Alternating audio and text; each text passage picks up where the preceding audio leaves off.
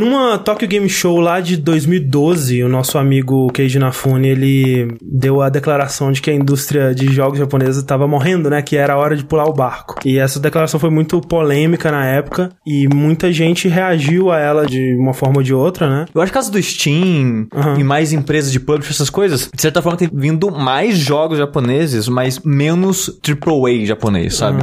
Jogos de grande impacto, sei lá, tipo um Dark Souls. Que jogo japonês maior que Dark Souls ou um Final Fantasy você consegue ver hoje em dia, sabe? É mais raro. É, tá bem mais raro que antigamente. Tipo, a gente pensa na época de Nintendinho e Super Nintendo, era só jogo japonês. É, é. É, até PlayStation 2, acho que depois do PlayStation 2 ali que deu essa virada. É, eu acho que foi o PlayStation 2 foi a última geração primariamente japonesa, eu acho. É, exatamente. Acho que foi, foi na virada pra geração da alta definição que É. o Japão começou a ficar para trás. Eu acho que muito por conta da característica fechada da indústria japonesa de games, porque as empresas não tinham um intercâmbio de tecnologia, de conhecimento, enquanto no Ocidente as empresas estavam mais acostumadas, por exemplo, a licenciar uma engine. Isso era algo muito novo pro É, Japão e, ainda. e, exatamente, essa característica de ficar fechado dentro É. da, da própria empresa, eu tenho a impressão que foi um fator é, que contribuiu muito para que eles acabassem ficando para trás em relação ao Ocidente. E, e é estranho a gente pensar nisso. Como assim um jogo sem alta resolução pode ter atrapalhado tanto? Mas eu lembro que Final Fantasy XIII ele atrasou muito tempo por É. causa disso. A desculpa da Square. A gente tá tendo dificuldade em criar assets em alta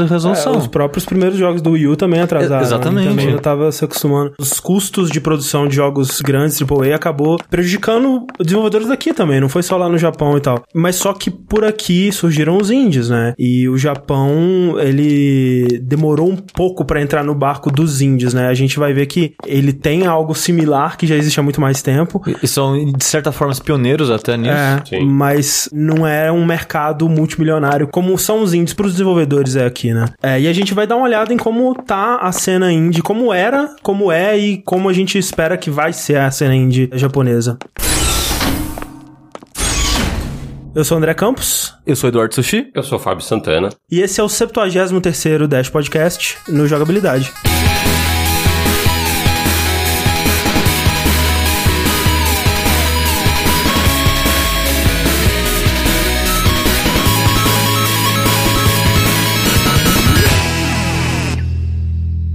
Antes da gente partir pro assunto, vocês podem ter notado que nós temos uma voz diferente aqui conosco. Seja muito bem-vindo à Jogabilidade, Fábio Santana, Fabão. Ah, eu agradeço pelo convite, é um prazer estar aqui entre essas mentes criativas. Era pro Corraine estar aqui com a gente também, mas ele se embolou com o trabalho aí e não conseguiu participar. Mas, Fabão, para as pessoas que não te conhecem, talvez você trabalha com o quê? Onde as pessoas podem encontrar na internet? Ah, atualmente eu sou relações públicas de uma empresa de games japonesa, por sinal, Aham. que é a Capcom. Mas antes disso eu comecei minha carreira nesse segmento de games como jornalista. Sim. Fui editor de algumas revistas. Comecei com a revista Gamers lá na década de 90. Passei pelas redações da Nintendo World, da EGM Brasil, da revista Edge. Depois fui editor do PlayStation Blog oficial para Sony. Depois disso aí eu comecei como relações públicas na Capcom. Então Legal. é onde eu estou atualmente. Tá acompanhando a indústria há muito tempo aí Sim, já. sim, já há algum tempinho. E você também é colecionador?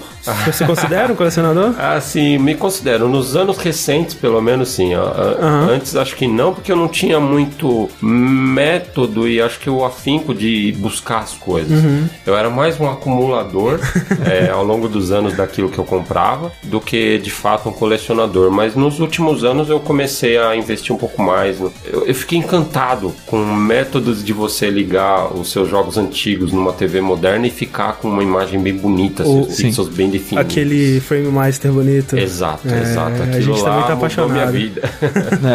É, é quando você configura certo, é uma maravilha. maravilhoso. Sim.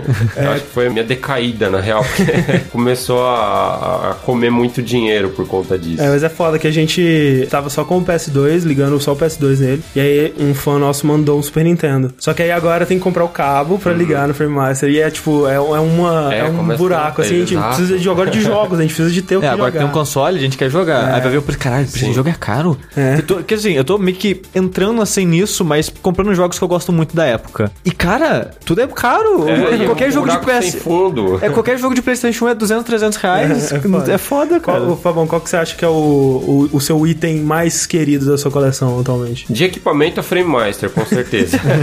Mas de jogo, tem algumas raridades, nenhuma raridade absurda, tipo de Uhum. jogo de Neo Geo, por exemplo, que você vai encontrar uma cartucho aí por 800, É, por mil, 8 Sim. mil dólares até. Nossa. Não tem nada desse nível, mas tem, sei lá, uma aquisição recente que eu fiz para completar uma coleção temática que eu estabeleci foi o Final Fight Revenge do Saturno, que saiu no Japão em 2000. Então, por conta disso, a tiragem dele foi muito baixa. E aí, consequentemente, poucas cópias no mercado, Sim. a demanda é alta. Pelo fator curiosidade ali para coleção, ele acaba sendo bem procurado. Então, o valor dele é meio alto. Mas essa coleção temática era, no caso, Final Fight? Não, é bem específico. São todos os jogos publicados pela Capcom para Sega Saturn no Japão.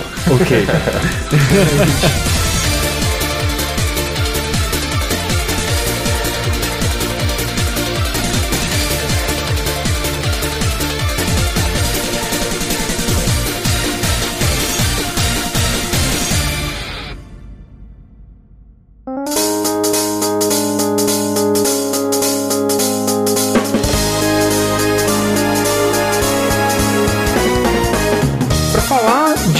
independentes no Japão, a gente não pode começar de outro lugar que não seja a cena dos dojin. Pra quem não conhece, uma tradução pra inglês, que é um termo que a gente usa aqui também, seria fandom, né? Ou um grupo de pessoas que tem um interesse Em comum. é, em comum, né? Seja Co- é- jogos, É, começou música. tradicionalmente com literatura, né? Isso, um grupo de pessoas que escreviam seus próprios livros e contos e eventualmente mangá, né, os doujinshi, e distribuíam entre si, e isso foi crescendo e expandindo cada vez mais. Né? E hoje em dia acabou ramificando com jogos eletrônicos com os Doujin Games. Uhum. Ou Doujin Soft. E a gente já tem conhecimento de Doujins, jogos Doujins, sem saber que eles são Doujins, né? Que pra gente é só jogo independente. Foi um cara lá maluco no quarto dele, Uhum. Sim. fez nas horas vagas, né? Isso é comum pros nossos indies também acontecer isso. E isso no Japão é tido como né, os Doujins. Um clássico, e acho que um dos primeiros a estourarem pra cá, porque tem maiores dentro do Japão, mas acho que estourou mais aqui, é o Cave Story. Cave Story, sim. Sim, que né, o, o Pixel ele fez ao longo de cinco anos, nas horas vagas dele. Lá na... Exato. É, e é aquela coisa, uma grande diferença do Dojin pros jogos indies como a gente tem aqui, é que o Dojin muitas vezes ele é feito nas horas livres do cara como um passatempo, né? É, o, por exemplo, o caso do Pixel, quando ele terminou o jogo, ele não colocou no Steam pra vender, ele soltou no site dele, ó, baixa aqui de graça o meu joguinho que eu fiz, ó, joguem aí. É, não, existe Steam, mas é, ele não faria isso É, de qualquer forma. Exato, né? Ele simplesmente queria compartilhar aquilo, ele não, não, não tinha nenhum plano daquilo ser a carreira dele, nem nada do tipo. Sim, São é, jogos que não tem uma grande ambição comercial, né? Exato, De atingir uma massa, por exemplo. E assim, eles são vendidos, mas até a maneira que eles são vendidos é muito estranha, porque eles não têm uma loja que venda coisas deles. O que Pois é. acontece é, tem um evento, que é o Comic Cat, por exemplo, que é o maior deles. Isso, é, tem vários eventos, o maior deles é esse Comic Cat, que é o Comic Market, né? Sim, que começou nos anos 70 como só doujins é, de mangás, né? Hoje em dia tem tudo que é tipo de É doujin. gigante, é gigantesco. Não, eu tava vendo, eu acho que foi nos anos recentes, tinha meio milhão de gente. É, tipo, e acontece muita duas gente. vezes por ano, meio milhão em cada uma, né? É. Tipo, é sinistro. Você você É- já é foi, não? engraçado- Não, não fui. Eu queria, queria muito, eu sou bem curioso. Eu fui pro Japão uma vez só pra cobrir Tokyo Game Show em 2008. Aham. E uma curiosidade que eu ia mencionar é justamente em relação ao Tokyo Game Show, porque nos anos 90 ela tinha duas edições por ano também. Sim, sim. E o curioso é que é um evento para a indústria maior de games deixou de ter duas edições por ano para ter uma só, como é atualmente. Sim. E a Comic Market, a Comic continua tendo duas edições por ano até É, hoje. não, é um e é- negócio gigantesco, assim. É, e tipo, acho que numa uma edição recente da Tokyo Game Show, ela teve a tendência de, tipo, 270 mil pessoas, sabe? Enquanto que a Comic Cat é o dobro disso. Então, por a- agrupar todos os grupos, né? Então lá é vendido doujinshi, mangá, é vendido jogos, é vendido música, todas essas coisas. Então, juntam um grupo gigantesco de pessoas. E essa é uma indústria muito forte no Japão, porque, assim, é estimado que 48% das vendas relacionadas a produtos otaku no Japão são produtos doujin, são produtos de- criados por fãs e, e pessoas entusiastas e, e esse tipo de coisa. E é incrível o poder que isso tem no mercado de lá, porque É. tem muitas obras que a gente tem aqui como de sucesso e grande. Um exemplo é Fate, a série Fate. Fate Stay Night, Fate Sim, Zero, sim. ou que seja. É um doujin soft. Isso. Que começou como um eroge criado por um círculo, né? Que normalmente os doujins, eles são círculos de pessoas. Sim. Ou às vezes um círculo de um cara só, Sim, que é o sim. caso do Touhou. É, que é o Zoom, né? É, o Zoom, ele, ele sozinho faz a trilha, faz os jogos, então ele é um círculo de um cara só. É, arte o cara é dele. sinistro. É. é, e até assim, se eu for parar pra pensar, é, estúdios, né? Por exemplo, a Clamp começou como um, um grupo de dojin, a Gainax começou como um grupo de dojin. No Japão é visto como realmente um- os primeiros passos, né? Do artista em busca de se juntar a uma indústria maior Sim. que existe. Mas eles meio que tropeçam no sucesso, a impressão que eu tenho. Porque já que a ideia é só um hobby, tipo, eu tenho aqui meu trabalho de Sailorman, mas eu chego em casa eu quero desenhar. Uhum, eu quero fazer um jogo, eu quero fazer uma música, ou o que seja. E algo que ele faz faz muito sucesso e, e agora, pra onde a gente vai? Tem uma empresa querendo fazer alguma coisa com isso que a gente criou. A gente segue em frente, começa a Uhum. vender isso. Que nem eu comentei o lance do Fate. O Fate começou como um eroge, aí depois ganhou livro, aí ganhou anime, aí ganhou jogo de luta. Sim. E tem muita coisa com ele. Cave Story foi um caso semelhante, que depois ele teve o lançamento no ocidente, né? Tem até a versão de 3DS. Que é 3D. Que é 3D. No, no Wii Vanilla, o primeiro Wii Pois é, também, no, pois é. no WiiWare também. É, o próprio Touhou, né? Tem um jogo por ano há mais de 20 anos, basicamente. E, Chegando no ocidente só agora, né? pois é. E, e ele fez muito sucesso causa da música também, que é É. também feita pelo Zoom. E, tipo, o fã da música, se duvidar, é maior que até do próprio jogo. É, tem bandas de Touhou, né? Que tocam música de Touhou. É absurdo, assim. Tem um Sim. outro que veio pro ocidente agora nesse boom de doujin saindo pro Steam, que tem publishers trazendo, né? Sim. Como a- acho que é Playism. Playism é, um- é uma. É, É, é- tipo a Steam japonesa, basicamente. Sim, é uma publisher que ela tem um foco engraçado, né? Que é levar jogos ocidentais pro Japão, tipo, lançar localização, já que o Steam é global, né? Eles localizam os jogos que eles Uhum. Sim. publicam em japonês com a ideia desse jogo vender no Japão e pegar jogos japoneses e vender no ocidente. Que é o caso que ele fez com aquele Stabridge, Asterbridge. Asterbridge, Aster é. Bridge, É. jogo, inclusive. então, que é um, shoot, um shoot up que fez muito sucesso no ano que ele saiu, acho que em 2014, 2015 que ele saiu. Aham. E né, tem outros jogos assim. Então, tem publishers hoje em dia com um foco específico nesse, que trouxeram pra cá Higurashi Nonako Koroni, que é uma visual audio novel, não é visual novel, é uma audio novel, que estourou tanto que é a mesma coisa. Ganhou livro, ganhou mangá, ganhou filme e, tipo, é uma, uma fandom gigante também com um milhão de coisas. Sim. Eu, eu acho muito louco isso, porque a gente aqui não tem jogo grande que tem essa repercussão, sabe? De É, criar novas mídias e coisas assim, sabe? Tirando só fandom- Sonic, sabe? É, esse fandom é absurdo. Realmente é algo bem único do Dojin lá, né, cara? Mas assim, essa galera que estoura são a minoria, né? Sim, é, que uma- nem eu falei assim, tipo, desde 2004 até hoje, sei lá, estourou seis. Dois desses círculos viraram estúdios de verdade e coisas assim. Alguns continuam doujins pra sempre. O Zoom, ele lança os torro dele tudo de graça ainda até hoje, Sim, sabe? sim. Então... Um círculo que ganhou alguma projeção aqui no ocidente recentemente também foi um chamado French Bread. Aham. Sim, Em sim. francês. Exato. Que fez o fez Melt Blood. Melt Blood, exatamente. é. Que inclusive começou como um jogo do Odin só pra PC, depois ganhou uma proporção gigantesca, assim, virou jogo de PlayStation 2, É, não. é, e PlayStation 3, que foi lançado inclusive aqui no ocidente. Ele já virou- teve participação na Evo, né? De... Sim, exato, exato. da pensar. porção anime do, do side Exato, games. o bloco anime. É. Então, assim, você tem um jogo né, que foi criado de forma não profissional e ele atingir essa proporção toda. Assim, Melt Blood é outro de 2004 também. Olha aí. Do, do ano cabalístico. Pois é. Tem muitos também que fazem seus trabalhos baseados em outras coisas que já existem, né? Usando personagens de propriedades que já existem, né? E aí você tem, sei lá, Sailor Moon versus Gundam. Aí a pessoa faz um mangá lá. É, é, acho que um jogo que ele pode, eu acho que ele pode ser considerado um é aquele o Cat Mario. sim, sim. é É o- é Seu Bom Action. É um jogo do Mario. É, tipo, ele não, ele não recicla assets, mas ele recicla a identidade visual do Sim, Mario sim. pro jogo dele, sabe? Um, foi um projeto de um cara que ele fez sozinho pra faculdade, se eu não me engano, mas não deixa de ser um doujin, Sim, sabe? sim. E os doujins, de modo geral, eles têm uma meio que certo uma, uma fama entre as pessoas que não curtem, porque muitos dos doujins são esses que você comentou, né? Que eles usam propriedade intelectual de outras coisas, de outros jogos, outros mangás ou o que seja, e também muito coisa erótica, né? Então é, tem muito desse estigma, mas não é só isso, né? Sim. E a gente vê no caso do Dojin Soft, dos jogos Dojin, é importante separar do que a gente vai falar aqui, que é da cena indie mesmo, porque assim, é essa coisa, tem uma pequena porcentagem das pessoas que levam isso a sério, isso se torna a carreira deles, né? No caso, o Zoom, no caso, aquele cara lá do Aster Bridge, né, que você comentou Sim, e tal. sim. Mas são muito raros, né? Então a maioria dos casos o Dojin é mais um passatempo que às vezes pode servir como um caminho para ter um portfólio. Olha só, já consegui fazer isso e agora eu vou entrar numa empresa e essa vai ser minha carreira, né? O Dojin raramente se torna carreira. Ao contrário dos indies, né? Que o que a gente mais tem são pessoas que já trabalharam na indústria que saíram e criaram suas empresas indies ou que ou é, tão... gente que tá na faculdade não quer trabalhar numa empresa quer fazer o, o, que ele tem vontade de fazer. Exato. Que é muito o indie que a gente tem aqui mesmo, sabe? É, alguém... um espírito mais empreendedor, né? Exato, que é alguém tentando começar essa carreira por conta própria. Exato, essa que é a diferença, assim, que eu vejo entre as duas coisas. E sobre essa diferença, eu acho que é importante a gente dizer por que que tem tão pouco indie no Japão, uhum. mas Doujin existe lá há tanto e tanto tempo, até antes do cenário indie nosso, sim, sabe? Sim. Que no Japão eles têm aquela cultura de, de vila, que dizem, né? Que o pessoal... A mentalidade de vila. A mentalidade né? de vila, de todo mundo é muito pacífico, todo mundo é muito pacato, todo mundo vive numa ordem e se agrupa.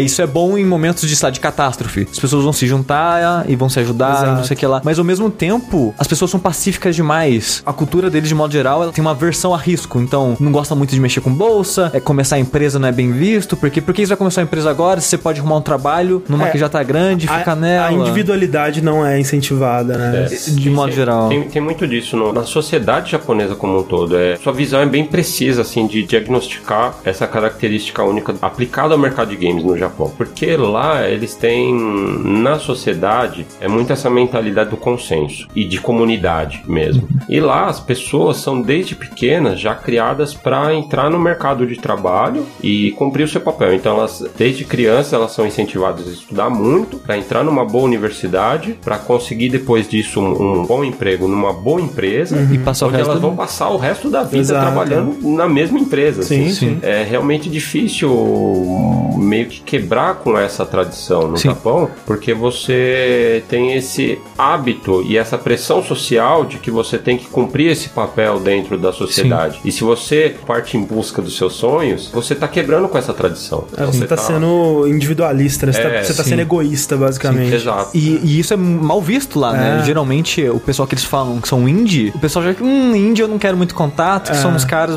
amadores, assim, que não quer saber, né? Trabalho sério. E é muito estranho isso. E também tem um outro lado que o Japão, ele é um país que não tem incentivo para novas empresas, uhum. que é coisa comum que até no Brasil tem, sabe? Você vai abrir uma empresa nova, tem uns impostos mais baixos e não sei o que lá, tem até, sabe, microempresa, né? Sim, sim. Microempreendedor individual, essas coisas aqui. No Japão não existe isso. Você quer ser indie, quer começar a fazer seu jogo, você vai ter que abrir seu estúdio, e isso é muito complicado, porque você vai ser tratado como qualquer uma outra empresa, sabe? Sim, sim. E lá tem uma porcentagem de empresas que abrem e fecham muito grande. Tipo, elas fecham muito cedo as empresas, elas falem rápido por causa dessa falta de incentivo. Então é outra coisa que afasta os desenvolvedores indies, né? E a gente assistiu um documentário, né, que é o Branching Paths, que durante esse documentário eles entrevistam um professor de universidade. E ele mesmo fala: Eu não aconselho nenhum dos meus alunos a, a serem indies. Trabalha numa empresa, aprende. Se você tiver coragem, sai. Depois, né? é. Depois que você aprendeu, e se você achar que não tá funcionando mesmo, aí você sai e tenta arrumar seu rumo já com alguma coisa guiada. Mas não sai sozinho, uhum, uhum. começando sozinho. Tipo, até as pessoas da área, assim, não incentivam esse tipo de comportamento, né? As pessoas não aceitavam, não pensavam nisso, né? Sim. né? E quem fazia isso, aquilo que a gente comentou, era meio que individualista. Eles não compartilhavam conhecimento, não compartilhavam jogos, não compartilhavam nada, sabe? Tava todo mundo isolado fazendo isso sozinho. E é complicado porque justamente a pessoa que trabalha na empresa, vamos dizer, uma pessoa que começou lá nos anos 80 e tá até hoje na mesma empresa, é muito difícil ela ter tido contato com outras pessoas de outras empresas, né, para saber como que é o mercado em outros lugares,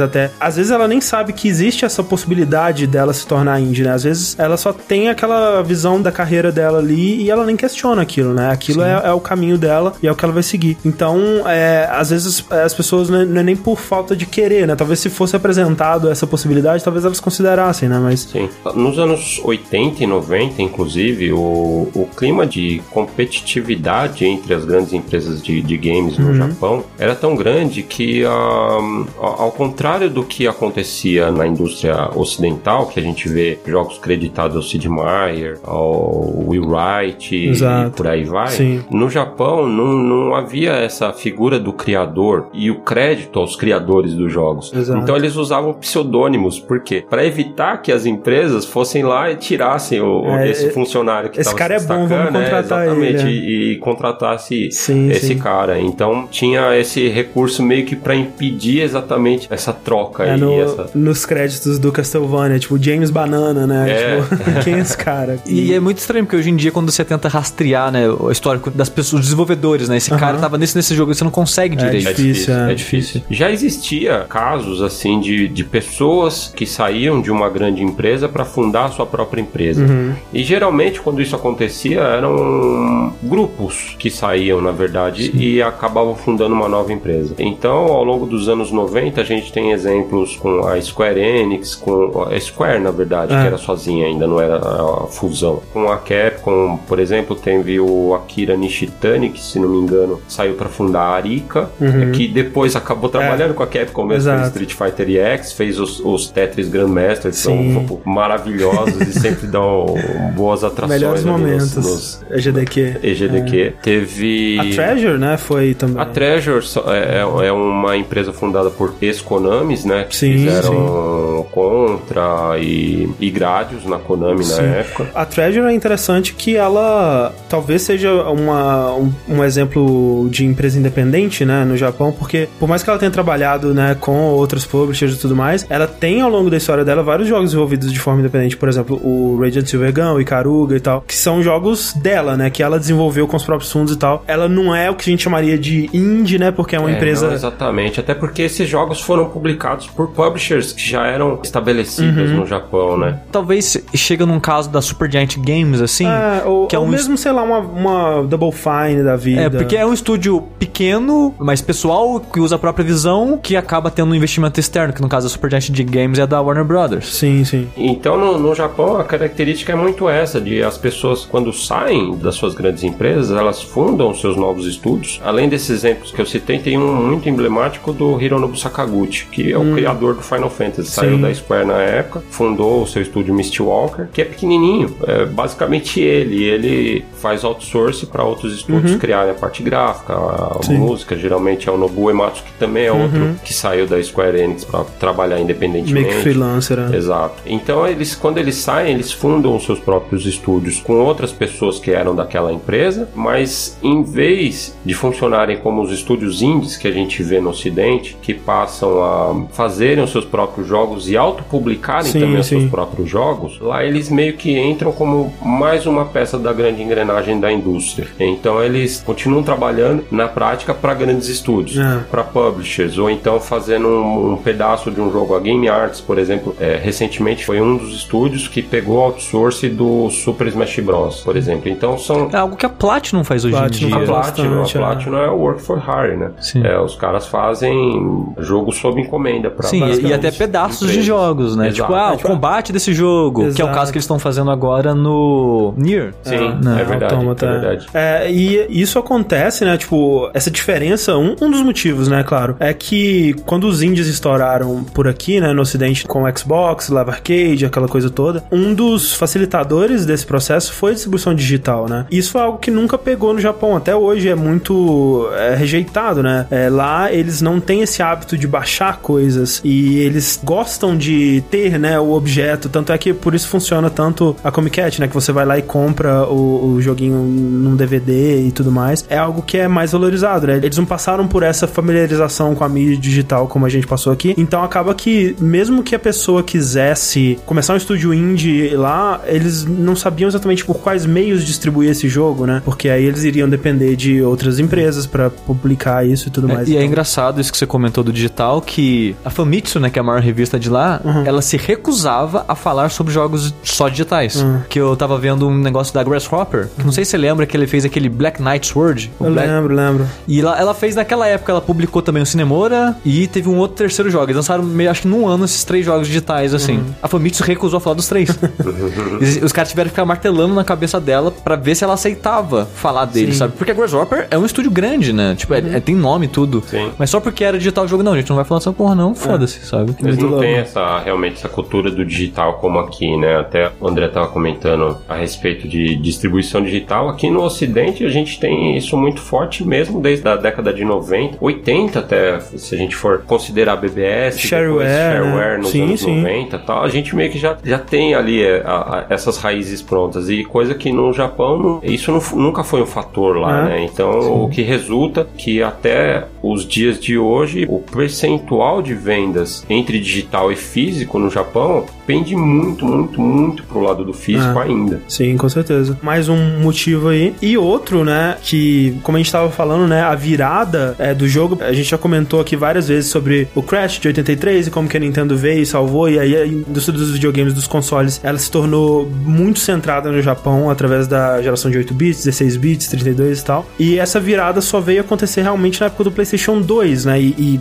mais depois, né, na época do PlayStation 3 e Xbox 360. Porque até o PlayStation 2, tirando as sessões como o GTA, por exemplo, os jogos mais vendidos eram Resident Evil, Final Fantasy, Metal Gear, né? Todos jogos japoneses. E tinha bastante RPG ainda. É, bastante. Só que aí, quando saiu o 360, estavam acontecendo algumas coisas que dificultaram muito a vida do desenvolvedor japonês, né? Uma delas é que o, o mercado global, ele estava muito mais interessado em jogos mais realísticos, né? E mais tentando replicar a realidade e guerras e coisas mais violentas, né? E por mais que né, o Japão não seja anti-violência nem nada, os jogos japoneses, eles geralmente eles têm muito mais um estilo próprio, né? Quando não é anime, eles são mais estilizados mesmos, e eles não têm esse compromisso como os jogos ocidentais passaram a ter com a replicar a realidade perfeitamente, né? E além disso, o console mais popular mundialmente, especialmente no maior mercado, que é o mercado norte-americano, daquela época foi o Xbox 360, que é um console que tinha arquitetura de PC e que nunca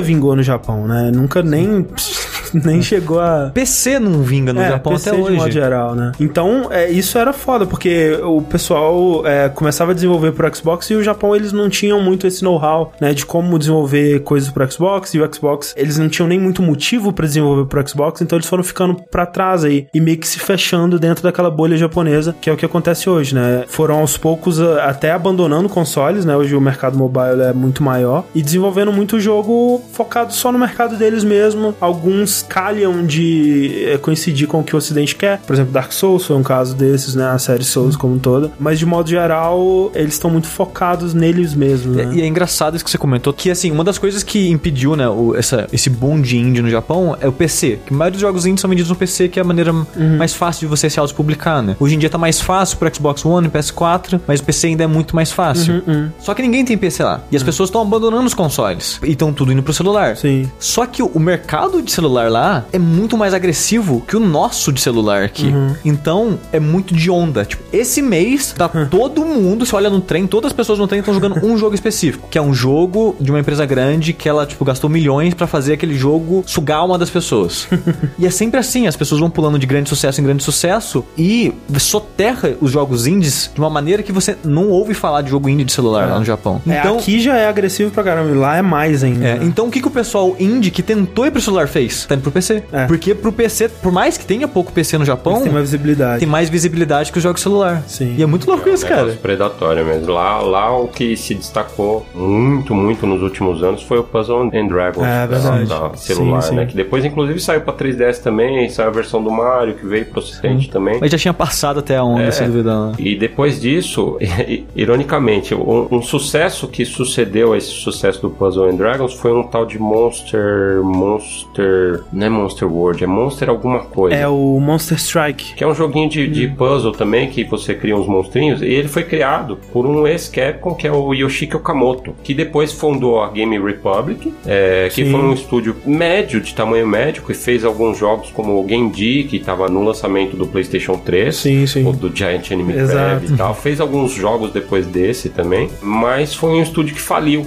E o Yoshiki Okamoto ficou longe da cena de games, longe dos noticiários durante muito tempo, durante Uhum. uns quatro anos mais ou menos, até ele dar a volta por cima com esse jogo que ele fez com espírito indie, que por muita sorte, Sorte. ali os, os fatores que ele calculou muito Uhum. bem também, ele acabou explodindo e tendo atualmente um dos jogos mais rentáveis do É. Japão. Mas é, é difícil, né? É um É, espaço muito difícil de alcançar. A gente vê que todas as empresas japonesas elas estão reduzindo bastante a produção dos jogos tradicionais que a gente vê, né? A Capcom, por exemplo, ela tá focando basicamente nas grandes franquias, né? Resident Evil, Street Fighter. A Konami, por exemplo, né? Basicamente só Metal Gear e, e, e PES. E eu sei que a Konami, ela tá muito focada em, mobile, em jogos menores e tentando fazer muitos jogos pra ver qual que dá certo e tudo mais. Você sabe me dizer se a Capcom tá indo por esse caminho também? Não, a Capcom teve um, um- um esforço de lançar alguns jogos para celular, Aham. mas o, o core business da empresa sempre foi jogos para console. E continua sendo. E ela tem Monster Hunter também, né? Tem Monster Hunter, que é um jogo para 3DS, sim, que é uma plataforma sim. que no Japão é muito popular pela característica da própria sociedade ali, sim, do, sim, de como exato. funciona o mercado, deles andarem muito de, de metrô, trem, então levarem sempre um, um console portátil consigo, é, para facilitar também o jogo multiplayer local. Então, pela natureza ali, o Monster Hunter sempre foi um jogo que fez muito sucesso uhum. no, no, Japão e tem feito gradativamente cada vez mais sucesso uhum. no Ocidente também. Mas, de uma maneira geral, a Capcom nunca deixou de ter como foco os jogos de console. E, inclusive, recentemente, a empresa abriu um novo prédio lá em Osaka de desenvolvimento e tem aumentado ah, é? É, muito o número de desenvolvedores. Então, a empresa tem crescido bastante sem deixar de investir em jogos de console e não apenas com as franquias tradicionais, mas de tempos em tempos também investindo em novas IPs, como foi o Asura's Wrath em 2012, que eu me lembro. Eu particularmente joguei naquela época, até eu... antes de entrar na Sim. na, não, eu adoro essa Na, na verdade, achei um excelente jogo, embora ele seja um pouco monotemático do ponto de vista de jogabilidade, mas a pegada anime dele não, é eu, achei, eu acho fantástico. É a, a, história que ele conta também é bem interessante. Depois disso também Remember Me, do, da Verdade, do estúdio uhum. francês Dontnod, que depois fez aí o... Life is Strange. Life is Strange. A empresa não deixa de investir uhum. novas IPs ao longo do tempo também.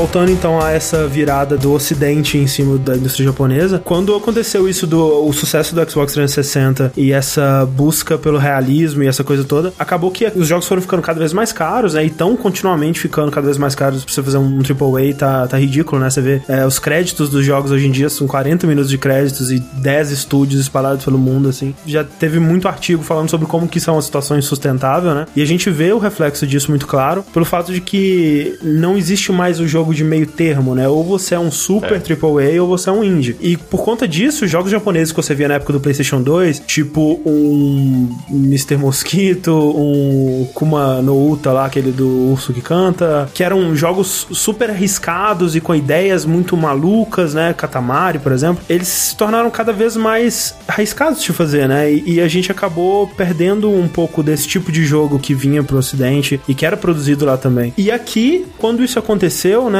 Surgiram os indies como uma alternativa, que é onde você ia ver os jogos mais criativos e com ideias mais diferentes e tudo mais. E no Japão, por todos esses motivos que a gente já citou, esses jogos só foram ficando cada vez mais raros. E aqui a gente tem que voltar a falar do Cave Story, que é muito irônico, porque a gente até tem um dash sobre ele, e é importante dizer o quanto que o Cave Story é importante nessa história toda, né? Porque ele não só foi um dos primeiros jogos independentes japoneses que se tornaram, né, o que a gente tem hoje em dia como jogo indie, que ele não começou dessa forma, mas ele eventualmente foi vendido no Steam e outras dezenas de lojas aí, e basicamente qualquer plataforma hoje em dia você consegue. E o que eu comentei, né? Tipo, foi o que quebrou a barreira do Japão e fez sucesso aqui. Sim. Porque a gente tem vários outros exemplos de doujins, né, que eu falei, tem animes e tudo, mas nenhum saiu do Japão. Tá Sim. Tá saindo agora, sabe? E o interessante do Cave Story é que ele não só foi isso pro Japão, como pro ocidente também, porque o Cave Story foi o que trouxe pra gente aqui essa ideia de, tipo, cara, jogo pixelado, né? Quem diria? Né? Trazendo os jogos da minha infância de volta, né? E esse estilo de arte que tinha sido abandonado. Dá pra fazer coisas interessantes com esse tipo de arte e tal. E foi muito, claro que não só o único fator, mas foi um dos fatores que impulsionaram essa revolução dos indies aí, né? Esse ponto que você mencionou é bem importante a respeito da, do estilo visual do, é. do,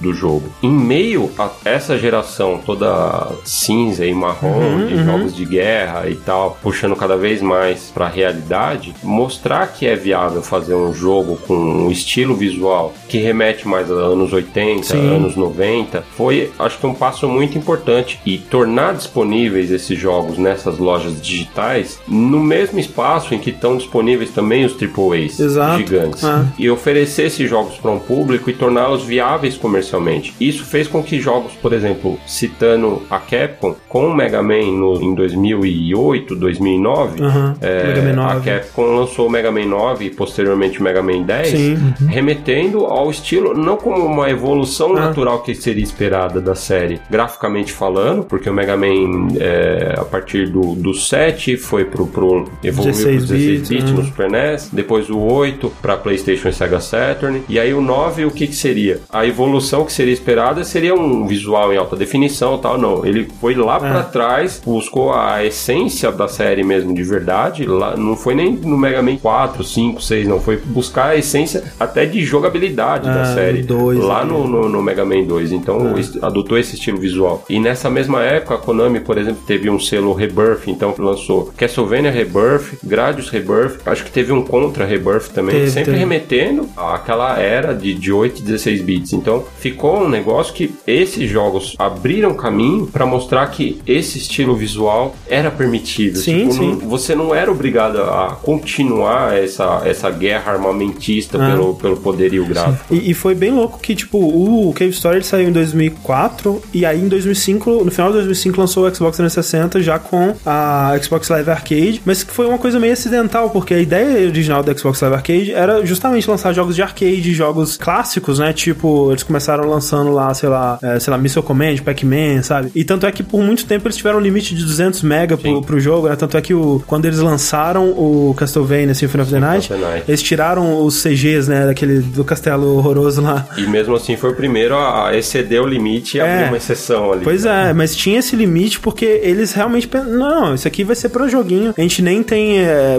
pretensões maiores pra isso, mas aos poucos foi virando essa outra coisa, né? Foi surgindo esse mercado novo. e- Até em 2011 ou 12, que começou de fato vender jogos de disco em maneira digital, que antes não tinha É, isso, né? sim. Era basicamente uma loja indie, É. sabe? A parte digital da loja digital era uma coisa só de indie, sabe? Sim, sim. Então foi, foi uma junção assim de vários aspectos, muitos é, até com um bocado de sorte ali que se juntaram pra ter essa cena que a gente viu, né? E aí, o curioso disso tudo é que pro Japão meio que ficou ali no Cave Story, né? Não teve outro jogo que estourou como Cave Story depois disso, né? E mesmo agora, assim, é, mais de 10 anos depois, a gente não consegue pensar num jogo indie que teve o impacto que Cave Story teve na época, né? Não teve outro jogo que estourou dessa forma. A gente teve pessoas como o Yoshiro Kimura, que foi um cara que trabalhou em jogos como o Little King Story, trabalhou no No More Heroes e que saiu da empresa para fundar um estúdio indie e trabalhar nisso. A gente teve a Kill Games, né, que ela não foi fundada por um japonês, mas é um estúdio japonês, né? Foi fundada pelo Dylan Cuthbert, que é um, um desenvolvedor que ele se mudou pro Japão quando ele tinha 18 anos e lá ele fundou essa empresa que acabou que se do lado do Xbox a gente teve jogos como Castle Crashers ali no comecinho, Braid e tudo mais, no lado do PlayStation a gente teve a Kill Games, né, com a série Pixel Junk, né? Pixel Junk Monsters, Pixel Junk Shooter, Pixel Junk Eden. É, E o- Shooter 2 é bem legal, por sinal. É, Sim, eu gosto bastante deles. E o Dylan, inclusive, tem é, laços muito fortes com o Japão, como você mencionou, desde muito cedo. Sim. Ele era da Argonaut, que desenvolveu, em parceria com a Nintendo, o Star Fox. Olha aí. Ele tava na, na produção do Star Fox. Inclusive, ele é amigo pessoal do Miyamoto. Caraca. É, o Miyamoto, se não me engano, tava no casamento dele. Caralho,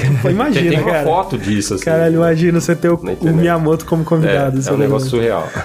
Mas é, então assim, é, esses jogos, apesar deles não terem tido um sucesso gigante, né, eles foram muito importantes pra esse começo do PlayStation 3 e são ótimos jogos, né? E a gente tem também, por exemplo, também no PlayStation, o Tokyo Jungle, né? Que é o também considerado um jogo indie, também de um estúdio bem pequeno, Yohei Kataoka, que hoje em dia também continua trabalhando com jogos independentes. Então, assim, a gente tem casos bem isolados, assim, mas nunca uma comunidade, né? Como a gente viu ser formada no Ocidente. Não tinha nenhum evento como aqui a gente tem a GDC ou o IGF, ou premiações da indústria, né? Pra dar visibilidade a novas coisas e novas ideias e, e é coisas engraçado que acaba sendo que os japoneses são premiados aqui. Exato, né? Sabe? É como a gente viu no caso do Downwell, sabe? O cara Sim, saiu do Japão pra ir pra NGF e receber prêmio, Sim, sabe? sim. E a- acaba sendo assim. E a primeira tentativa realmente de tentar fomentar uma comunidade independente no no Japão foi com o Beat Summit. Sim, né? é um evento criado, né, pelo... Não é pelo Dylan, mas é, a, a Kill Games, ela, ela financiou, né? Foi fundado por um ex-funcionário da Kill Games. Não, não, James Milk. James Milk, exatamente. que é jornalista. Na, é, na exato. Real. Ele foi editor da EGM, inclusive. Eu tenho contato com ele desde a época, porque eu fui editor da EGM Brasil por um tempo. Num tempo em que ele era o editor. Ele era membro do, do staff, ele foi editor de previews ou reviews. Uhum. Antes disso, na época que o Dan Shu era editor da, da, da EGM. Uhum. E depois que o Dan saiu da EGM, o James foi quem assumiu a revista. E ele sempre teve um contato muito forte com desenvolvedores japoneses, sempre cavou muita pauta com desenvolvedores japoneses. Tem inclusive entrevistas fantásticas dele na época em que ele foi editor uhum. da, da EGM, com desenvolvedores como Tomonobu Itagaki, Estecmo, ou mesmo com o, a trinca de, de criadores do Final Fantasy, o Hironobu Sakaguchi, ele entrevistou o Nobu Ematsu, compositor, ou mesmo Yoshitaka Amano, uhum, é, artista, ilustrador, uhum. que raramente dá, dá entrevistas, Sim. ele fez entrevistas fantásticas com esses caras. Tem o um arquivo no, do oneup.com até hoje. Pois é, eu lembro dele no podcast do OneUp, que eu Sim. escutava na época 2006, 2007 por ali, e ele era excelente também. Mas sim, James Milk, então, ele, ele que veio com a ideia do Beat Summit, e é engraçado que ele mesmo cita que um dos fatores que fez ele ter essa vontade de criar o Beat Summit criar um evento indie no Japão foi, primeiro, em resposta ao Inafune, é, e o que ele disse da indústria tá morrendo e tudo mais, ele, não, eu sei que não tá, a gente só tem que achar as pessoas que estão trabalhando com paixão e tem ideias novas e tudo mais, e também o comentário do Phil Fish, né, cara? Sim. Que é muito irônico isso, que tipo, o Phil Fish, quando tava lançando o Indie Game The Movie em 2012, é, numa entrevista de divulgação, é muito escroto, cara. Tipo, o Phil Fish, eu, eu gosto dele, eu acho ele... o problema do Phil Fish é que ele falou alguma coisa que muitos de nós achava, só que de uma maneira sem filtro. Muito, muito escroto, cara. É, porque... tinha mil maneiras de falar é. aquilo. Ele falou da pior. É porque chegou um desenvolvedor japonês, é, mó tímido, perguntando assim: Não, posso, fiquei muito emocionado com o filme, achei muito legal. Queria saber o que vocês acham dos jogos japoneses. O Phil falou: Ah, os jogos japoneses são uma bosta. E cara, que.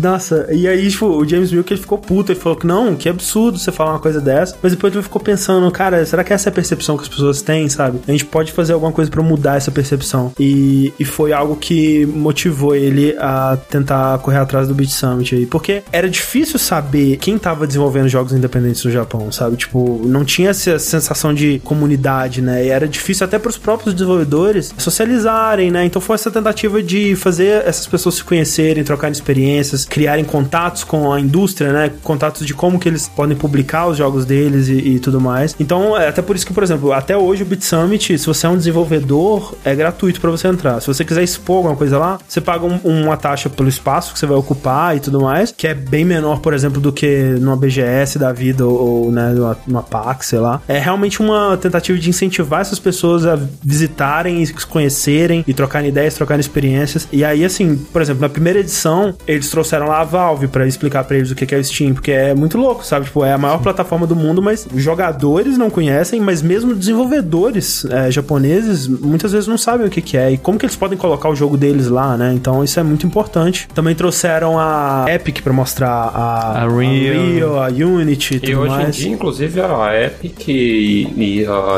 Unity são patrocinadoras do Beat Exato, Summit, é. Né? Para levar esse, inclusive levar o conhecimento de, dessas engines para os desenvolvedores japoneses, né? Porque como a gente mencionou anteriormente, a indústria japonesa sempre foi muito fechada, né? Sim. As próprias empresas criavam suas engines e ficava fechado Ah. na própria empresa. Uhum. Não havia um intercâmbio de tecnologia, né? E isso passa pros indivíduos, né? Que um dos motivos também era juntar as pessoas, né? Que Sim. você comentou. E isso é algo tão difícil de fazer que a Beat Summit começou em 2013. Isso. Mas, de novo, durante o documentário lá, eles apresentam alguns encontros, né? Que foram surgindo ao longo do tempo no Japão, né? Como um exemplo, um dos encontros mais antigos é o Picotate. Isso. Que rola no Pico Pico Café, Uhum. que é um café que o dono dele é um desenvolvedor. Ele era um desenvolvedor antes, aí ele abriu o café E, e americano, pra- o Americano. ocidental, pelo menos. Eu não, é. Sim, sim. E, e é uma- isso é uma coisa que a gente vê ao- vai ver ao longo disso, que dessa revolução japonesa, dos índios japoneses, quem tá empurrando ela são só ocidentais. É tipo aquele seu amigo que sabe que você e a pessoa que você tá afim querem ficar um com o outro,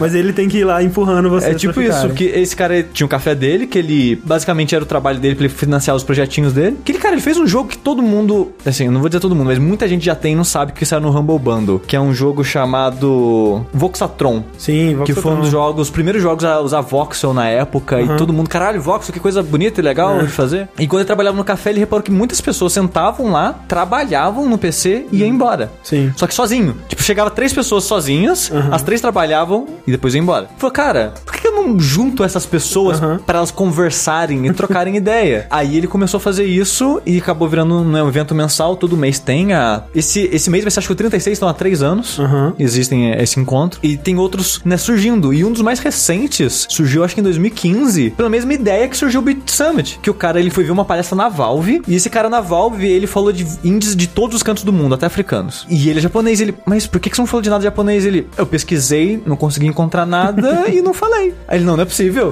Tem que ter alguma coisa, não é assim, sabe? É. Aí ele, na época ele morava nos Estados Unidos, hoje em dia ele voltou pro Japão e lá ele abriu um, né, começou um encontro também que, não, a gente tem que se conhecer, cara, a gente não, a gente tem que se juntar e ter uma comunidade, trocar ideias e mostrar que a gente existe, sabe? então, mesmo em 2015 já, dois anos depois do Beat Summit, as pessoas ainda não se encontram, as pessoas ainda não se falam, sabe? Aí a Beat Summit se tornou esse, essa grande vitrine para criação indie de, de games no Japão, né? Sim. Porque antes disso, mesmo num evento grande como a Tokyo Game Show, é, o mais próximo disso que tinha era um pavilhão isolado, assim, na pontinha da, da É. TGS, que era dedicado aos jogos de universidades, de estudantes. Sim. Eu lembro no, no ano que eu fui lá, em 2008, tinha bastante criação não convencional, mas não ortodoxa. E ficava relegado a esse pavilhão que era totalmente abandonado, assim, as pessoas não iam lá pra ver o que estava sendo criado. Mas é só meio que parecido com o indie, porque não tinha esse propósito de, de fazer uma criação independente e lançar independentemente esse tipo de criação. Eram só criações de alunos de universidades que depois iam entrar para a indústria formal. É, e depois do Beat Summit, do primeiro Beat Summit de 2013, a Tokyo Game Show entrou em contato, né, com para pegar o contato dessas pessoas e eles criaram dentro da Tokyo Game Show o Japan Indie Fest, se eu não me engano, que é uma pequena exposiçãozinha de jogos indies que acontece agora lá. Ainda é meio isolado, né? Eles ainda não dividem o mesmo espaço dos jogos grandes e tal, mas já é um começo, né? Se eu não me engano, eles comentaram acho que em 2015 teve um foco maior porque a Sony estava envolvida. É, tem isso também, né? Tipo, todas as, as donas de console, né? As produtoras de hardware, a Microsoft, a Sony e até a Nintendo, né? Depois de um tempo, agora tem os ninjas, né? Que são os, os indies da Nintendo. Eles estão correndo atrás de fomentar isso, de, de trazer jogos, porque no fundo, né? Tipo, se você tem um bom indie pra sua plataforma, né? Você pode ajudar essa pessoa com muito menos dinheiro do que um, um jogo AAA e você vai trazer um jogo de qualidade, né? E, e E ter. ligar sua marca. É, ligar aquele jogo à sua marca. E é muito bom, é muito positivo pra empresa fazer isso. Então, a gente tá tendo um boost agora, só que eu acho meio triste porque eu vejo de uma maneira mais triste até do que você colocou de, ah não, eu sou amigo dessas duas pessoas, eu vou ajudar elas a ficarem, não sei o que lá. Eu acho que é mais triste que isso, sabe? Talvez uma pessoa com algum problema grave, tipo de hikikomori, sabe? Sim, sim. E você tá tipo, não, cara, sai de casa, Sai de casa, velho. vai.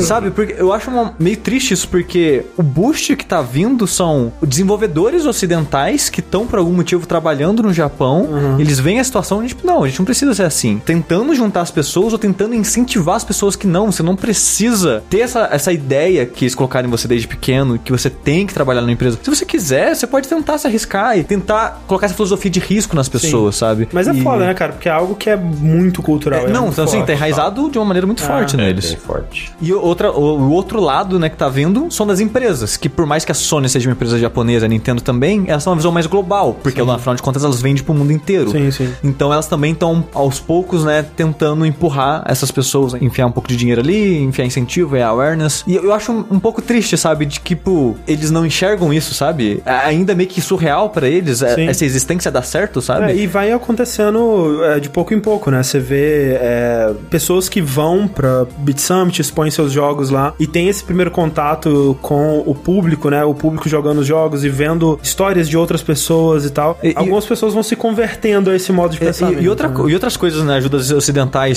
Eu comentei da Playismo no começo. Ela que publicou La Mulana Sim. no ocidente. Que é um jogo que eu acho que ele poderia ser meio que um, um Cave Story um pouco menor, assim. É uma história, de novo, de um, um, um jogo indie japonês que teve um sucesso lá, a Playismo trouxe pra cá. E antes disso, não existia crowdfunding no Japão. Sim. Tipo, eles não. O que, que é isso? Eles não- até hoje eles não sabem direito o que, o que é. A Playismo falou: não, vamos financiar La Mulana 2 com Kickstarter. Uhum. E foi o primeiro jogo japonês a ter Kickstarter e foi bem sucedido e hoje, até hoje eles estão desenvolvendo o jogo. Depois disso a gente teve, né, do Might Number 9, teve do Bloodstained. Shenmue 3 também. É verdade. E Shenmue 3 também. Então até o primeiro Kickstarter foi alguém ocidental que chegou, não, não, vem comigo, que a gente tem uma maneira de financiar esse jogo que você quer fazer, sabe? É, e até no caso do Kickstarter é foda porque eles até falam que, tipo, vamos lançar esse Kickstarter. Ah, mas precisa ter um endereço nos Estados Unidos. Então, Sim. assim, não é, não é fácil pra um desenvolvedor eh, japonês. E, e até tem entrevista né, com outros desenvolvedores falando: Eu não quero fazer Kickstarter. A impressão que eu tenho é que eu vou gastar mais dinheiro do que fazer, porque eu tenho que fazer propaganda, fazer isso e É, aquilo. e eles viram que é, o Kickstarter realmente não é a resposta, né? Teve aquele boom ali no 2013, 2014 e tal, mas as pessoas mesmo se desiludiram um pouco, né? Com jogos que não entregaram exatamente o que elas esperavam, como foi o caso do Broken Age da Double Fine, ou o próprio Might Number 9, né? Que não, não foi exatamente o que as pessoas o choque queriam. de realidade da indústria, Exato. né? O lado que as pessoas não, não, não costumam ver. Exato. E aí, isso bateu também nos desenvolvedores, né? Pensando, tipo, ok, eu recebo esse dinheiro todo de cara, mas vou ter muitos custos também, né? Com recompensas e eu vou ter que. Eu vou perder um pouco da independência que eu tanto queria, tentando agradar exatamente o que as pessoas estão esperando de mim, né? E tal. Então tem esse lado também. Mas ao mesmo tempo que tem essas dificuldades, o Kickstarter ele proporcionou o mundo onde IGA é independente, sabe? Sim. E, e essa ideia provavelmente vai incentivar algumas pessoas a arriscarem também, sabe? Sim, Ver, pô, cara, eu gosto tanto de Castlevania. Pô, aquele cara tá sozinho agora, trabalhando de maneira independente, né? Em conjunto com outro estúdio, mas ele ainda é uma pessoa independente. Sim, eu fico pensando que se o Kojima tivesse saído da Konami em 2013, ele provavelmente teria ido pra um, um caminho desses também, sabe? Vamos dizer, antes da Sony tá tão forte assim no incentivo de estúdios indies e tudo mais, e quando o Kickstarter parecia que seria uma coisa muito maior do que ele realmente se tornou, eu imagino que eles também teriam seguido pra um caminho desse, né? Mas sim, é, o, caso do, do Iga foi bem parecido com é, o de tantos outros desenvolvedores japoneses que era uma pessoa que estava acostumada a trabalhar meio que jogos que ela gostava de trabalhar, em jogos que davam uma satisfação criativa pra elas. E no caso do Iga, é um dos raros desenvolvedores japoneses que conseguiram, né, ter um, um destaque dentro da empresa e as pessoas começaram a reconhecer, ó, esse aqui é um jogo que o Igarashi trabalhou e tal. E de repente a Konami, não, vamos parar com esses jogos, a gente vai fazer jogos mobile. Aí ele fala que ele ficou tipo uns 5 anos trabalhando com jogo mobile e nenhum jogo que ele trabalhava saiu. E ele não, então chega disso e ele. E muito resultante de algo que você mencionou, que foi a- o fim desse mid-tier do, Isso, do- é. na indústria de jogos, né? Esses jogos medianos que nem tem um budget muito alto, mas também não tem um potencial de venda muito grande, porque é voltado para um nicho, deixou de existir. Que né? era bem os jogos, do, aqueles Castlevania de Nintendo DS, ou mesmo os de Exato, PlayStation 2, né? Exato. O Yooka-Laylee também, por, Sim, por exemplo. sim, exato, é o- total. O, estilo de jogo de plataforma 3D que você não vê Não mais tem, hoje em é. dia e tem um apelo nostálgico ainda muito forte, e aí o Kickstarter Total. ou plataformas similares acabam sendo uma via para É. viabilizar isso. E a gente tem o caso também do Ojiro Fumoto, né? Que é o Mopping, né? Que é o desenvolvedor do Downwell. Que ele, eu acho que a gente pode dizer que é o mais próximo É o que mais o Cave Story chegou, sabe? Eu acho também. E, de novo, influenciado por desenvolvedores ocidentais, né? Ele comenta que ele fazia faculdade de música, de artes, com foco em, em canto, se eu não me engano. E só que ele queria, gostava muito de jogos, ele queria desenvolver jogos por hobby, Uhum. só por diversão. E ele acompanhava o Remy Ismail no Twitter. É isso que é louco, né? Porque você vê como que as coisas são muito fechadas lá no Japão. Porque esse cara, ele teve uma exposição ao desenvolvedor ocidental porque ele morou vários anos na Nova Zelândia e ele tinha um domínio bom de inglês. né? Ele sabia falar inglês fluentemente, ele entendia inglês. Por conta disso, ele seguia por interesse próprio, sei lá, porque ele gostava dos jogos. Seguia um desenvolvedor no Twitter e, de repente, né, no caso, o Remy Ismail, da Vlambeer, né, que é o, Sim. o cara que fez aí o... o Ridiculous Fishing. é, Love Trousers, o Trousers. Nuclear Throne lá. Exato. E, E, e engraçado que ele é uma pessoa muito mais importante do que os jogos dele. sim, ele é uma figura importantíssima pra, pra cena indie. Sim. E ele falou assim: ó, se você quer começar a desenvolver jogos indies, que tal fazer um jogo por semana? É. Faz um joguinho curtinho, faz um joguinho por semana. É, só pra ter um senso de eu completei alguma coisa e você É. continua produzindo. É algo muito parecido com o que o próprio Stephen King fala, né? Sim. Escreva mil palavras por dia, Sim, coisa assim. sim. Tipo, não para de trabalhar. Trabalha que uma hora você vai ficar bom e vai começar É o, é o fail faster, né? Tipo, quanto mais rápido você errar, né, e corrigir corrigir esses erros, você vai melhorando muito rápido, né? Sim. Então, E durante, né, ele começou a fazer isso, um jogo por semana, e foi indo, distribuindo só pros amigos e achando legal. Até que um dia ele começou a trabalhar por mais tempo num jogo chamado Downwell. sim. Que ele, olha só, o desenvolvimento do Downwell, ele foi apresentando durante o Picotati, né? Sim. Então, né, um jogo que acabou sendo muito importante, né, pros jogos indies, ele meio que nasceu durante essa, esses encontros, sabe? Pra, pra você ver como que é importante esse tipo de, de eventos, né? Até que um dia ele chamou a atenção da Devolver, olha só que coisa bonita. No Twitter. No Twitter.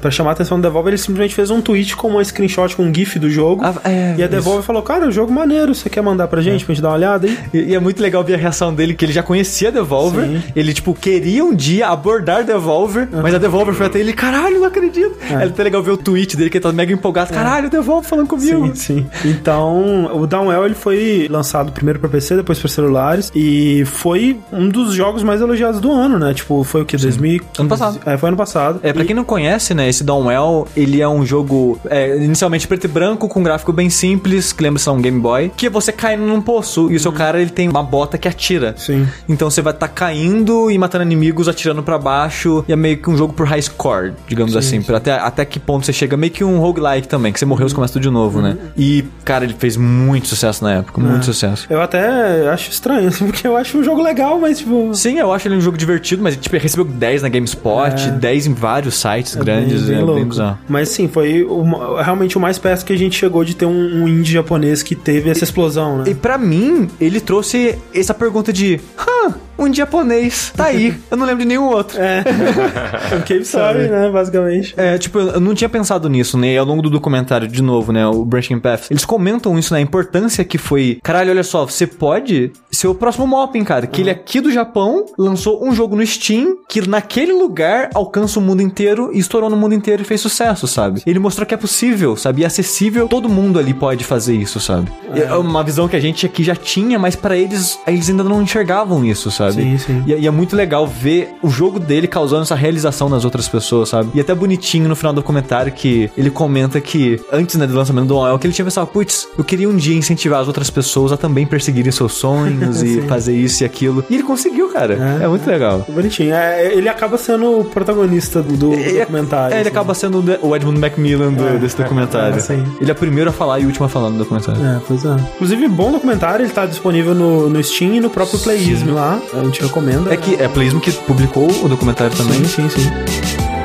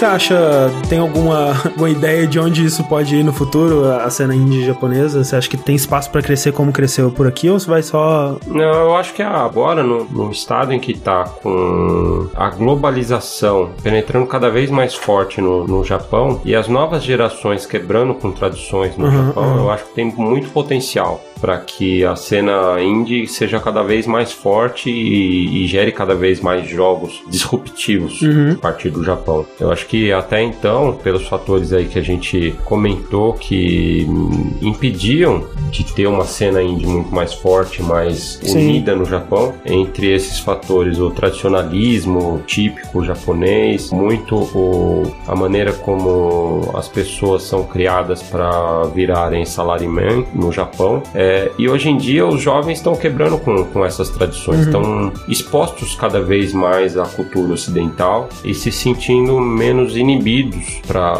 colocarem para fora, para a sociedade, para as pessoas, a sua personalidade. Algo que é diferente pro, pro japonês. Sim, né? sim. Você mostrar a sua personalidade, porque, novamente, é uma sociedade baseada no consenso. Então você tem que fazer parte de um grupo, você tem que fazer parte uhum. da sociedade. E se você é um indivíduo, você está quebrando com essa sim, tradição. Sim. Então, é, é, eu acho que muito do o espírito do indie é ser um indivíduo, é ser um autor, é, é colocar para o mundo aquilo que você criou, aquilo que você pensa, é, transmitir uma mensagem com aquela sua criação. E isso vai muito contra a, a tradição japonesa. E eu até acho que, a, às vezes eu penso assim, meio que fazendo advogado do diabo, mas nem tanto, que eu às vezes penso isso também. Tipo, é um pouco de um imperialismo de ideia, assim, da gente estar tá querendo passar, não, vocês japoneses estão errados, olha só como é legal ser indie. Ou, ou então, tipo, uma coisa meio egoísta, tipo, poxa, quando eu era criança tinha jogo japonês, por que que não tem mais? Vamos lá cutucar pra ver se saem os jogos japoneses daí. Às vezes eu penso que, tipo, sei lá, talvez não seja saudável, sabe? Trazer essas pessoas pra um, uma forma de pensamento tão diferente do delas, eu não sei, eu não sei se tem. Eu, eu acho que para as pessoas individuais, eu acho que não, porque quem tá abraçando isso são mais os jovens que estão meio que é. crescendo com esse conceito, sabe? Ele, você não tá meio que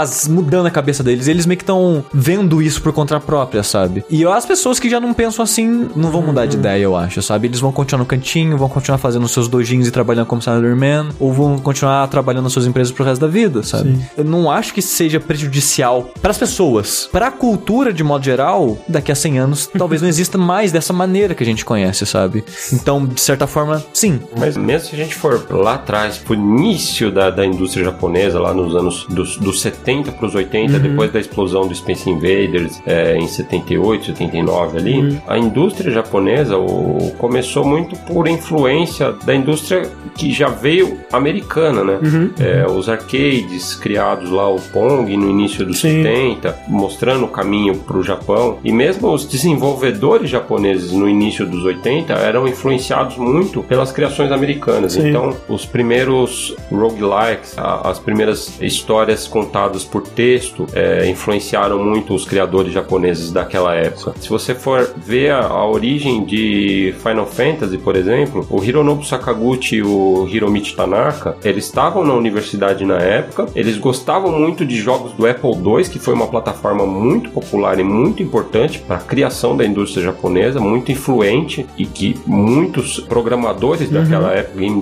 designers, porque eram as mesmas pessoas que faziam tudo, eram influenciadas muito por criações de jogos ocidentais no Apple II. Então tem o Wizardry, por exemplo, o Ultima, é, são jogos muito influentes. Eles foram muito influenciados por esses jogos. Sim, né? O Dragon gente... Quest também Isso. foi muito influenciado por esses RPGs, os primeiros RPGs. Sim, até, até aquele esquema das dungeons, das batalhas serem em primeira pessoa, igual Dungeon Crawler, é bem inspirado por sim, aquilo. Sim. O Megami Tensei, né, também era bem inspirado por esse tipo sim, de jogos na época. E o Dragon Quest foi o primeiro que trouxe uma identidade japonesa, adotando o design de personagens, ilustrações do Akira Toriyama, que já era um artista popular naquela uhum. época, foi o primeiro RPG que trouxe uma identidade verdadeiramente japonesa e a partir daí criou meio que o JRPG. Então, eu acho que já naquela época tinha muita da influência benéfica. Sim. É, é, um, é um jeito otimista de, olha, talvez né, realmente aconteça isso de tipo, o Ocidente tá dando esse empurrão, mas talvez o Japão pegue isso e transforme numa coisa única dele e com a sua própria característica. E foi o que foi. Nos, ao longo dos é. 80 aí com o Nintendo. Tomara, tomara. E, e, ao longo dos anos 90 depois, a, o Japão foi o grande centro sim, sim. É, de desenvolvimento de jogos no mundo. Sim. Né? Cara, eu, é que nem o André comentou, a gente cresceu com jogos japoneses e os melhores jogos da nossa infância eram jogos japoneses, sabe? Da minha lista até hoje, sei lá, são top 10 mil, 3 quartos vão ser jogos japoneses, uhum. sabe? E eu gostaria muito de ver essa ascensão deles, porque eles pensam de uma maneira diferente na hora de produzir Sim. jogos, sabe? Então, eu gostaria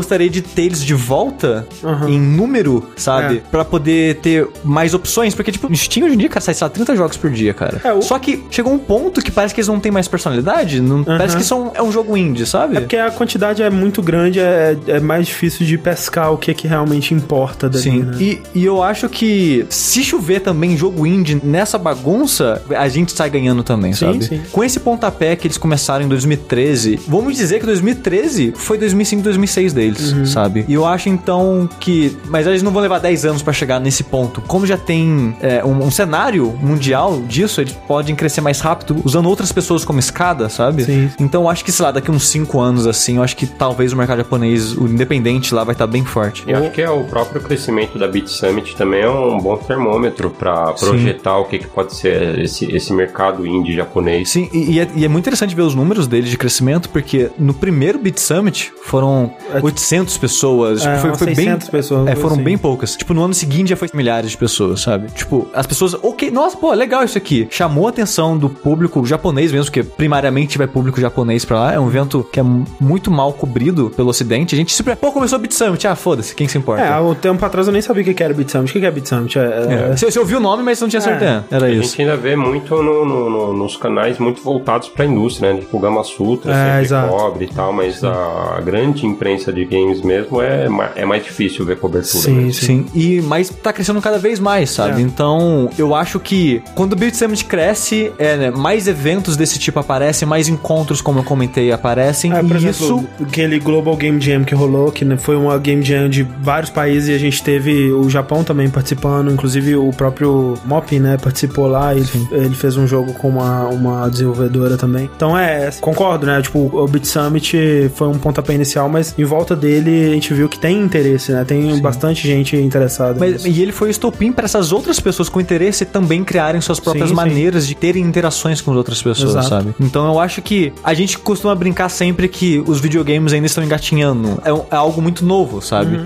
E eles são muito mais novos ainda. Então, nesse aspecto, né? Então eu acho que tem muito pra onde crescer e muito pra onde expandir Embora, ainda, sabe? é, curiosamente e ironicamente, é, tenha uma tradição bem forte naquilo que a gente conversou bastante no Do início Doujin. do, Do do podcast, Doujin, é. do. Sim, a mas- cena mas- do Doujin era muito forte, muito tradicional. Mas é né, engraçado- No, no Japão, né? misturar o cenário indie japonês com o doujin japonês, porque a impressão que eu tenho é que o doujin japonês, ele não quer expandir. É, é aquele cara que, tipo, eu só quero fazer minha arte.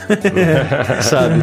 Eu não tenho necessidade de espalhar pro resto do mundo. É, o ou não próprio- faz pensando nisso, ou não se É, interessa. O próprio Zoom, ele dá uma entrevista nesse documentário, onde ele fala que, tipo, não, eu sei da cena indie, eu acho que é interessante, eu vou ajudar da forma que eu quiser, mas, tipo, não é pra mim, eu tô bem onde eu tô, sabe? Lançando um jogo por ano aqui e, E, e, tipo, até hoje é difícil você conseguir um torro pra jogar. Porque Você É. tem que fazer muita gambiarra, muito parada, sabe? Sim, sim. Tipo, o- os doujins acabam sendo muito disso, sabe? Um jogo de nicho que, se você aqui no ocidente quer os jogos dele, você vai ter que dar uns pulos fudidos pra É, conseguir jogar. E é muito aleatório o doujin que vai vir pra cá. Por exemplo, Hatoful Boyfriend, que é um, foi um doujin que, tipo, cara, por que que ele estourou dessa forma, sabe? É meio aleatório, tipo assim, é Pelo- porque... pelo- pelos- Porque é único, Porque né? ele é esquisito, é. Mas é, poderia ter sido qualquer outro, sabe? E aí esse jogo, ele, ele estourou quando ele ainda era uma tradução feita por fã e, e você tinha que fazer as gambiarras lá. E hoje em dia você pode jogar ele no PS4, sabe? Mas isso é um, é um processo que ainda acontece muito lentamente, né? Por mais que atualmente a gente está vendo uma invasão de... De doujin. de doujin no Steam, né? Que tipo, e a grande maioria Mas- é dos mas- erogue lá Exato. censurado. Mas o detalhe é que são só doujins de sucesso de muitos anos atrás. É, tem Tipo, eles estão indo atrás dos clássicos, que nem eu comentei. O Higurashi, por exemplo, que agora tem o Higurashi e o outro jogo da série dele lá, Sim. o Mineko. E você vai encontrando alguns outros que eram eroguês, que agora são censurados. Tipo, o Fate era um eroguê, só que o Fate, é, se não me engano, não saiu a versão ocidental ainda. Tem um Clanad, que ele não é bem doujin, mas é um visual novel japonês que tinha coisas eróticas e veio censurado. Então tá tendo uma onda, né, de que eles estão trazendo aos poucos, mas são só jogos bem antigos, cara. São Sim, jogos, sim. tipo, os doujins desse ano, do ano passado, você não viu, você não sabe, Sim, sabe? sim.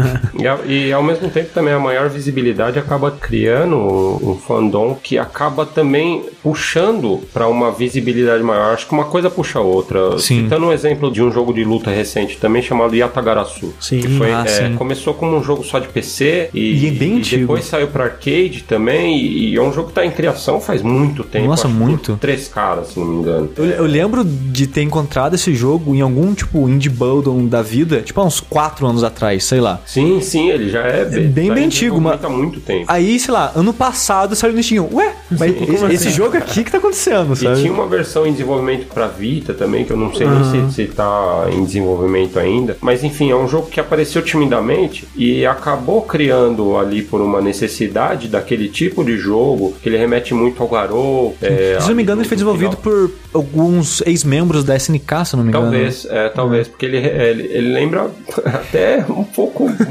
demais o, o Garou nas suas mecânicas ali, no estilo visual e tal. Então acho que tinha uma necessidade é, ali a ser atendida, uma demanda reprimida por aquele tipo de jogo, que a, esse público acabou puxando cada vez mais essa necessidade por mais informação e por mais visibilidade. Acho que uma coisa foi puxando a outra. Então acho uhum. que isso também acaba tirando da toca esses desenvolvedores japoneses, mesmo do, dos círculos doujin, assim. Eu acho que chega um momento em que o, o, o fandom acaba fazendo transcender a vontade original do criador. Uhum. No caso do, do Toho, por exemplo, a gente está vendo mesmo que o, o Zoom não tenha tido a pretensão ou a vontade de fazer um fenômeno internacional, a gente está vendo pela primeira vez chegar títulos Toho para no Ocidente, seja para no, no, Steam ou mesmo no PlayStation 4. Acho que a, a, a criatura acaba é criando asas. E a gente fica aqui então na expectativa para ver o que acontece no futuro. Enquanto isso, a gente agradece a presença do Fábio. Eu que agradeço, foi um, foi um prazer imenso estar aqui Muito batendo obrigado esse papo mesmo. gostoso sobre esse assunto que é tão bacana. Japão, é. indie games.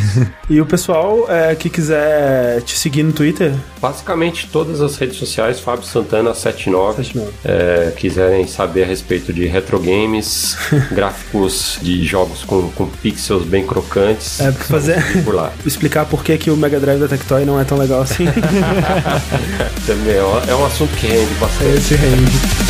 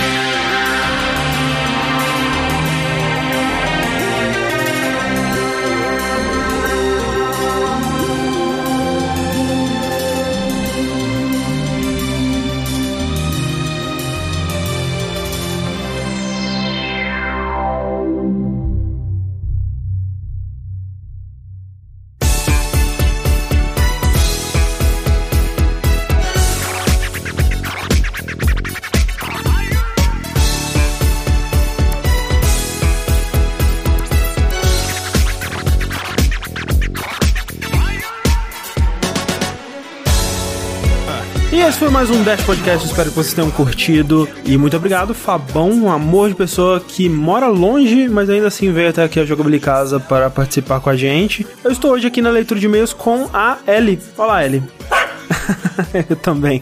Mas olha só, antes da gente ir pros e-mails de fato, essa semana vai rolar a partir do dia 1 a Comic Con Experience, a CCXP, aqui em São Paulo. E nós do Jogabilidade não a Ellie, infelizmente, mas eu e o Sushi estaremos lá no sábado, dia 3 de dezembro, durante o Encontro Podcast. Olha só que coisa fantástica. Se você tá por fora, vai ser um evento que vai rolar lá num dos palcos principais e vai reunir boa parte da podosfera brasileira num lugar só, ou seja, qualquer coisa de ruim que acontecer lá, seus ouvidos vão ficar muito mais solitários. Mas o importante é que estaremos lá todos juntos confraternizando, celebrando a mídia dos podcasts, essa mídia que a gente ama tanto, e nós contamos com a sua participação participação, né? Chega lá, dá um oi, dá um abraço, um beijo, um pedaço de queijo. Compareçam em massa pra gente mostrar o poder do podcast, cara. As pessoas vão olhar e falar: caraca, podcast, né, cara? Tá aí um negócio. Quem diria?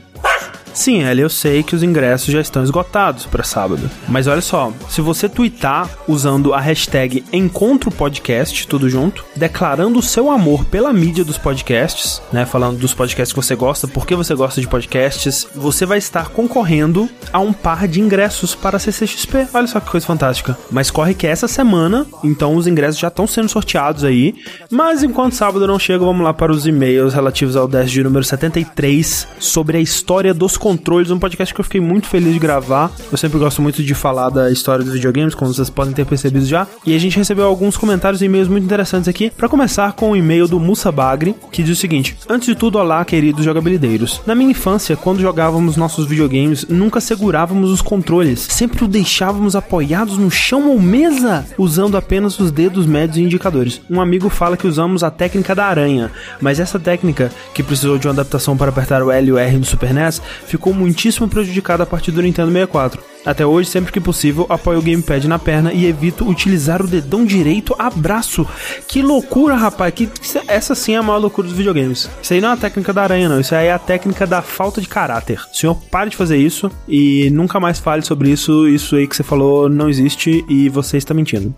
Próximo comentário que eu tenho aqui é do Felipe Lins, inclusive nosso patrono lá no Patreon. E saiba você que se você quiser ser tão legal, bonito, charmoso quanto Felipe Lins, você tem que ir no patreon.com/barra jogabilidade ou no padrim.com.br/barra jogabilidade e contribuir lá com valores a partir de um dólar ou um real, que é assim que a gente se sustenta. É assim que tem esse podcast duas vezes por mês, é assim que tem nossas atrações em vídeo, em áudio.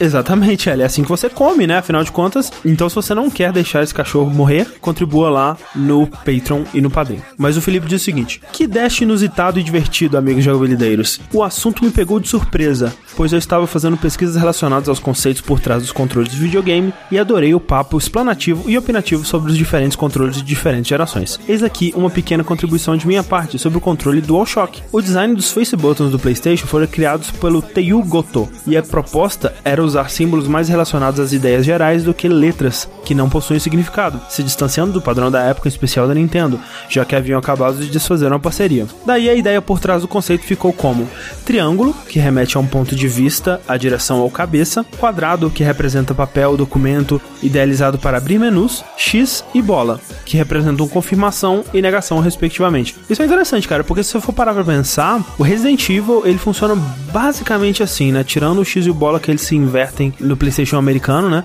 Mas sim, o quadrado você abre o menu e o triângulo, né? Se você fizer aquela forçação de barra, ele abre o mapa, né? Então, em teoria, teria alguma coisa a ver com visão e orientação ali. Eu, eu admito que eu tenho um apreço maior aqui agora pelos botões do PlayStation, por mais que depois de um tempo virou, né? Foda-se, isso não tem mais nada a ver. É, ele termina aqui. Como no japonês os símbolos culturais são bolinha para o correto e X para errado, diferente do ocidente, que a gente assinala X nas escolhas, muitos jogos inverteram o conceito em suas versões internacionais, como foi citado no cast.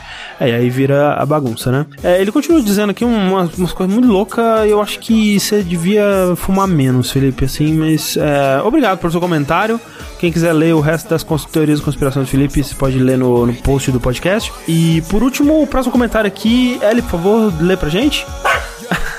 Isso é verdade mesmo, né?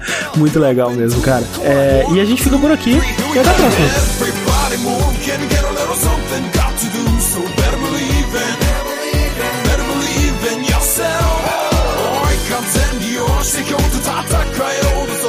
Better believe in yourself, don't let the time of your life by. Everybody move, can get a little something? Got to do,